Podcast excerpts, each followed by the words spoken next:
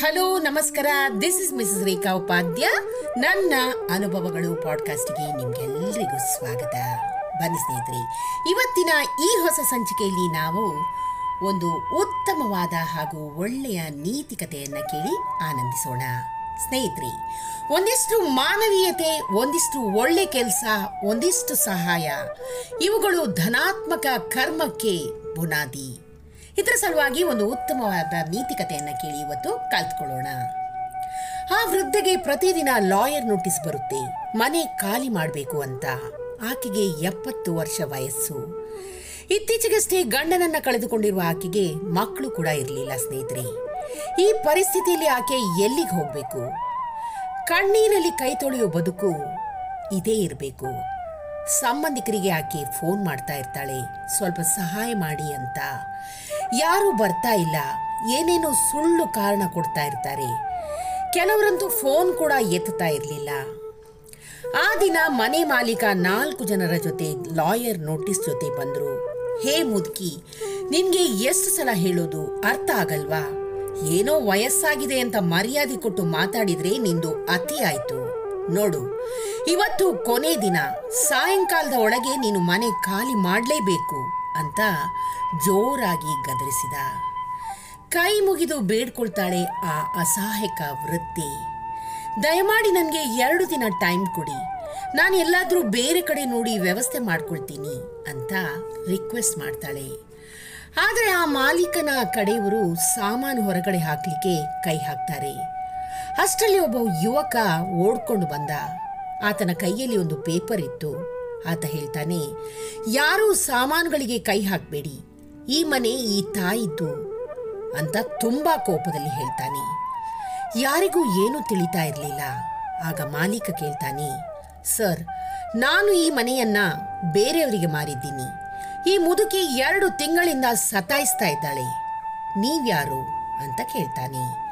ಆಗ ಆ ಯುವಕ ಹೇಳ್ತಾನೆ, ನೋಡಿ, ನಾನು ಈ ಮನೇನ ಅವರಿಂದ ಖರೀದಿ ಮಾಡಿದ್ದೀನಿ. ಹಾಗೂ ಈ ತಾಯಿಯ ಹೆಸರಲ್ಲಿ ರಿಜಿಸ್ಟ್ರೇಷನ್ ಕೂಡ ಮಾಡಿದ್ದೀನಿ ಅಂತ ಪತ್ರವನ್ನ ತೋರಿಸ್ತಾನೆ.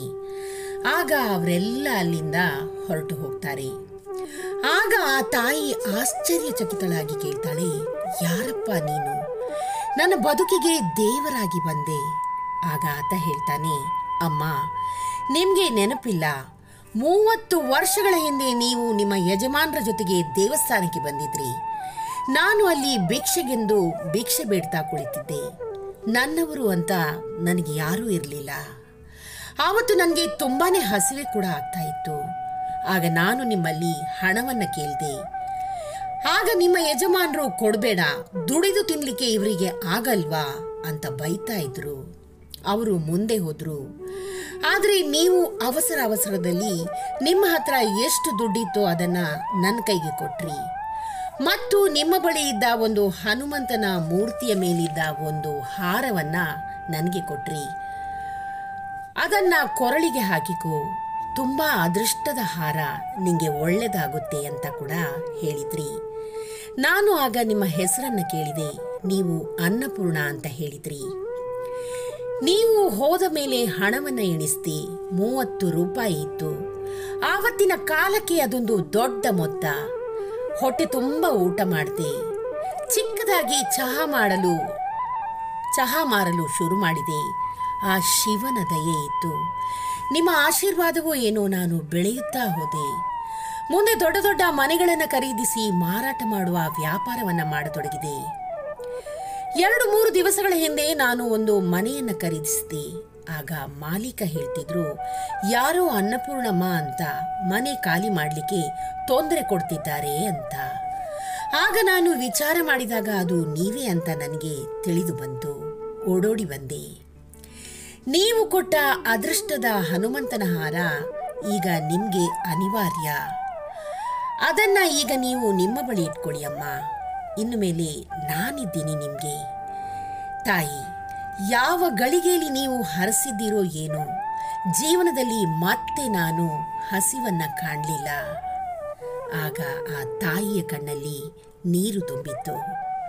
ಸ್ನೇಹಿತರೆ, ಆಶೀರ್ವಾದ ಹಾರೈಕೆ ಗಳಿಸಿ, ಆದರೆ ಹಣವನ್ನ ಎಲ್ಲರೂ ಗಳಿಸ್ತಾರೆ. ಹಣ ಮುಖ್ಯ, ನಿಜ.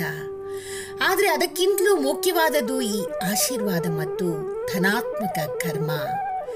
ಜೀವನ ಎಂಬ ದೀರ್ಘ ಪ್ರಯಾಣದಲ್ಲಿ ಎಷ್ಟೋ ಜನ ಬರ್ತಾರೆ, ಎಷ್ಟೋ ಜನ ಹೋಗ್ತಾರೆ. ನಾವು ಎಂದೋ ಯಾರಿಗೂ ಮಾಡಿದಂತಹ ಒಂದು ಒಳ್ಳೆಯ ಕೆಲಸ ಇಂದಿಗೆ ಸಹಾಯಕ್ಕೆ ಬರುತ್ತೆ. ಈ ಸಹಾಯ ಅನ್ನೋದು ಕೊಡು ಕೊಳ್ಳುವ ವ್ಯವಹಾರ ಅಲ್ಲ ಸ್ನೇಹಿತರೆ. ನೀವು ಯಾರಿಗಾದರೂ ಒಂದು ಚಿಕ್ಕ ಸಹಾಯವನ್ನು ಮಾಡಿದರೆ ಆ ಕ್ಷಣಕ್ಕೆ ನೀವು ಅವರಿಗೆ ದೇವರಾಗಿ ಬಿಡ್ತೀರಿ. ನೆನ್ಪಿಡಿ, ನಿಮಗೂ ದೇವರ ಅವಶ್ಯಕತೆ ಖಂಡಿತ ಇರುತ್ತೆ. ಆಗ ಮತ್ಯಾರೋ ಬರ್ತಾರೆ. ಇದು ನಿರಂತರ. ಹೀಗೆ ಜಗತ್ತು ಚಲಿಸುತ್ತಾ ಇರುತ್ತೆ ಸ್ನೇಹಿತರೆ. ಸ್ನೇಹಿತರೆ, ನಿಮ್ಮ ಕಷ್ಟ ಕಾಲಕ್ಕೆ ಆದವರನ್ನ ಖಂಡಿತವಾಗಿಯೂ ಯಾವತ್ತಿಗೂ ಮರಿಬೇಡಿ. ಮರೆತರೆ ಅವರನ್ನ ನಿಮ್ಮ ಹುಟ್ಟಿಗೂ ಅಸ್ತಿತ್ವಕ್ಕೂ ಬೆಲೆ ಇರುವುದಿಲ್ಲ. ಒಂದಿಷ್ಟು ಮಾನವೀಯತೆ, ಒಂದಿಷ್ಟು ಒಳ್ಳೆಯ ಕೆಲಸ, ಒಂದಿಷ್ಟು ಸಹಾಯ. ಇವುಗಳು ಧನಾತ್ಮಕ ಕರ್ಮಕ್ಕೆ ಪುನಾದಿ. ಈ ಚಿಕ್ಕ ಕಥೆ ನಿಮಗೆ ಇಷ್ಟವಾಗಿದ್ದಲ್ಲಿ ದಯವಿಟ್ಟು ಇದನ್ನ ಲೈಕ್ ಮಾಡಿ, ಶೇರ್ ಮಾಡಿ ಹಾಗೂ ನನ್ನ ಪಾಡ್ಕಾಸ್ಟ್ ಅನ್ನ ಫಾಲೋ ಕೂಡ ಮಾಡಿ ಸ್ನೇಹಿತರೆ. ಧನ್ಯವಾದಗಳು.